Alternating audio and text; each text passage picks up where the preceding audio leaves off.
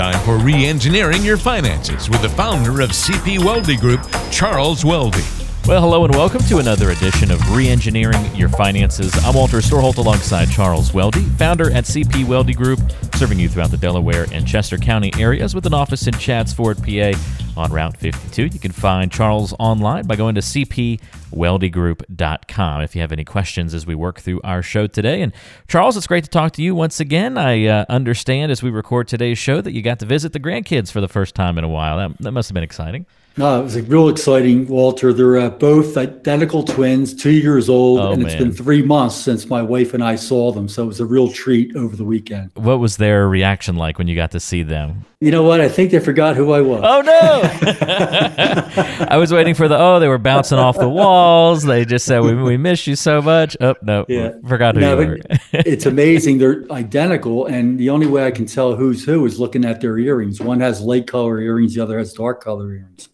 But uh, no, it was a great time, and uh, you know they're halfway between my office here and my home.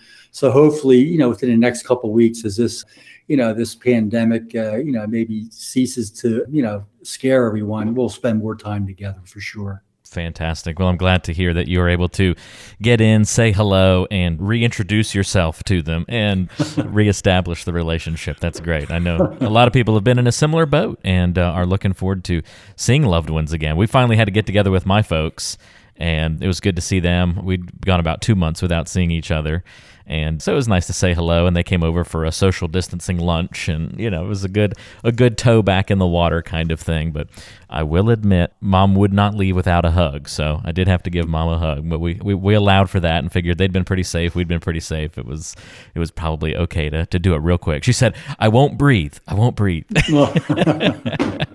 Well, I- good for you. Good I for said you. I can't deny mom a hug, so all right, let's do it. So, in any event, we've got a fun show on the way today. We're going to be talking about a, a common financial planning topic, but one that I feel like, Charles, we can never cover enough because it's a very important conversation.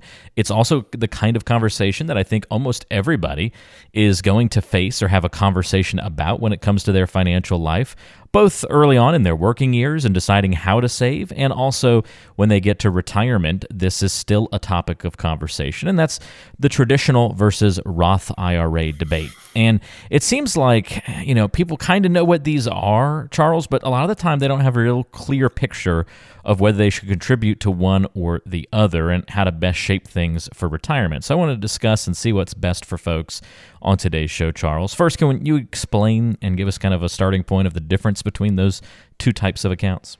Sure, Walter. Like, let's start with the traditional IRA. So, a traditional IRA is funded with pre-tax money, which means that whatever I contribute to that IRA or 401k, basically I get a tax deduction today. But the downside is that it's fully taxable in the future when I take money out. So let's take uh, an example. We put 20 grand in over the years, it grows to 100,000. Well, years down the road, when I take my $100,000 out, I'm taxed on the whole $100,000. So that's a traditional IRA. You get a deduction today and fully taxable in the future. Now let's shift to a Roth IRA. A Roth IRA is really, you know, just the opposite. You're funding it with after-tax dollars. So when you put that money in, you're not getting a tax deduction currently. But the good thing is when you take contributions out in the future, they're all tax-free. So the 20,000 that you put in over time grows to 100, you never pay tax on the $80,000 gain. A very powerful benefit.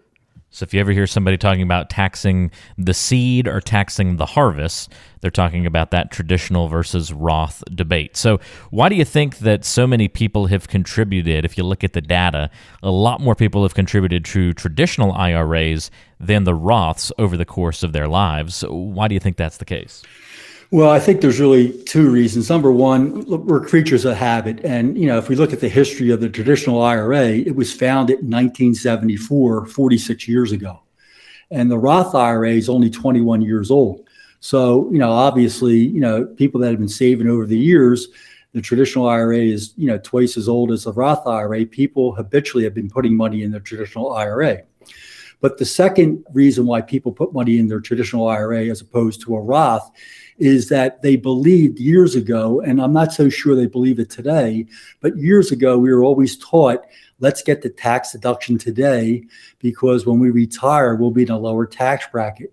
But you know, if people read books like The Power Zero and the No Compromise Retirement Plan, they might you know open to the fact that hey you know perhaps taxes in the future are going to be much higher than they are today only because somehow we got to collect revenue to pay down our debt so uh, i think that's really the reason why the traditional has been you know more emphasized than the roth is because it's you know been around a lot longer and people have been under the belief that when they retire they'll be in a lower tax bracket than they are while they're working always comes back to taxes doesn't it Absolutely. so, why can the Roth be so powerful, and do you think it probably deserves a little bit more attention from folks? Well, the key is is really the earnings are tax free, and you had mentioned earlier in the conversation the seed versus the harvest. So there's a story. Let's pretend you were a farmer and you went to the general store to buy some seed to plant a crop, and right before you're ready to check out, the uh, clerk behind the counter said, "Hey, you know, uh, Mr. Walter, do you want to pay tax on the seed today, or do you want to wait and pay tax on the harvest tomorrow? I mean, what would you answer? I'd go ahead and just pay it now. At least I know what I'm dealing with on the front end. Exactly. And what a lot of people don't realize is when they retire, pretty much generally speaking, just about everyone is going to be in the 25% marginal tax bracket, which means that if you need to take money out of your traditional IRA or 401k, you're going to have to pay 25% on what you take out. So I always use the analogy when does $133 equal $100? Well, here's the answer. If you need to take $100, spend $100 out of your IRA, you need to take $133 out of a traditional IRA, pay the 25% tax to the federal government, which is uh, amounts to $33. Now you have $100 to spend. If that money was in a Roth IRA, you can just take $100 out of the Roth IRA no taxes due because you paid tax on the seed, and now the harvest is all yours. So, just to kind of summarize, I mean, you have a silent partner in Uncle Sam when you have a traditional IRA because all that money is not yet yours. You have a 25% partnership with the IRS. And who knows what that you know allocation is going to be in future years as tax rates may rise.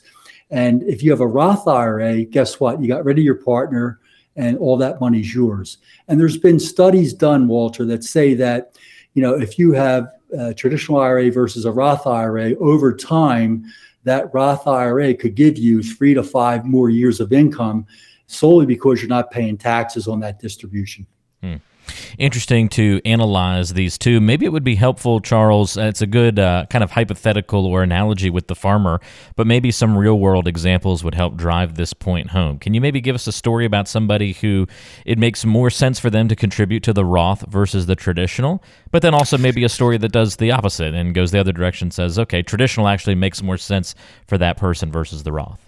Right. Okay. So I here's the way I look at it, and uh, I got a lot of this information from the book The Power Zero, and basically, most young people should really invest in a Roth IRA. Why? Because they're working, and I'd rather see young people have 20, 30 years of tax-free savings vehicle as opposed to a tax-deferred savings vehicle because what we mentioned earlier was hey they'll probably be in a 25% or more marginal tax bracket when they retire why not pay the tax on the seed today and enjoy the tax-free harvest tomorrow so i would say most young people given the option should really opt for the roth ira as opposed to the traditional ira okay other people regardless of their age if they have over $300,000 in their IRAs or 401ks, I believe they should start shifting their contributions to Roth IRAs. Why?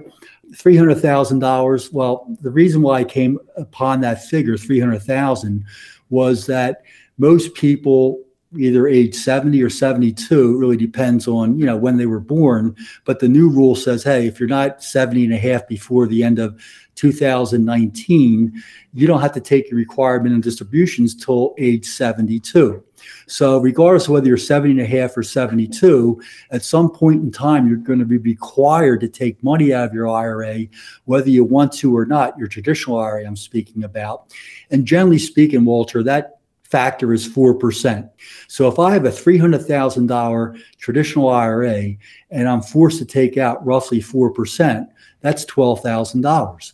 Well, if you look at the tax code, if you're a single individual, basically your standard deduction round numbers is $12,000. So in that example, over many years, I put X amount of dollars in my traditional IRA, took a deduction, saved taxes on the contribution. But now, when I'm required to take the money out, because I have an ideal balance in that account, my standard deduction is going to wipe out the taxation on that traditional IRA. And that's why I say 300,000 for most people is a good ballpark anchor to have in that traditional IRA. Anything above that, I would opt to maybe putting it into a Roth IRA, or even if they have a half a million dollars or a million dollars in traditional IRAs, opt to start doing some Roth conversions so that that money can be eventually taken out at reduced uh, tax rates or zero tax rates in the future. Does that make any sense? It does make sense. Yeah. So it really it does just like everything else in the financial world. There's no one exact answer that you can give blanket across the board. It's always going to come down to somebody's personal situation that you have to kind of analyze and, and go through in your planning process. Yeah, so I would just say this like pretty much everyone should strive to get $300,000 in a traditional IRA or 401k. Anything above that, you know, and the assumption is that taxes will be higher in the future than they are today.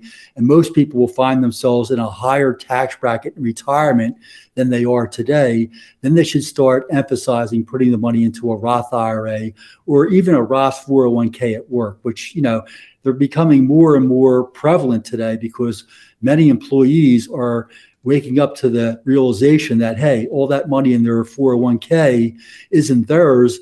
And if it's the balance is getting higher and higher and higher with earnings and future contributions there's got to be an opportunity maybe to put that money into a roth 401k or roth ira so that they won't be hit with an un- unbelievable tax burden in the future well, if any of this is resonating with you and you're not quite sure if you need to get a Roth IRA or a traditional IRA, how you need to be allocated when you're saving into those accounts, or what to do when you get to retirement and how to handle those different moving pieces, it's a great idea to reach out to Reengineering Your Finances and Charles Weldy, founder of CP Weldy Group, if you have additional questions about this. 610 388 7705 is the number to call to reach Charles.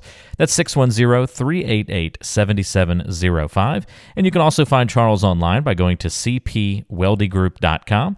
That's cpweldygroup.com. And we'll put a link to get in touch with Charles in the description of today's show. So just check the show notes area of your app that you're using to listen to today's show, and you can get in touch very easily with Charles there. It's cpweldygroup.com, and that's the best way to get in touch to get your own financial plan and go down that path of a more secure financial future and get all your big questions about finances and retirement answered. Well, Charles, thanks for the help on this week's show. Hope you have a great week and we'll talk to you again soon. Thank you, Walter. All right, that's Charles Weldy. I'm Walter Storholt. Thanks for joining us. We'll talk to you next time, right back here on Reengineering Your Finances.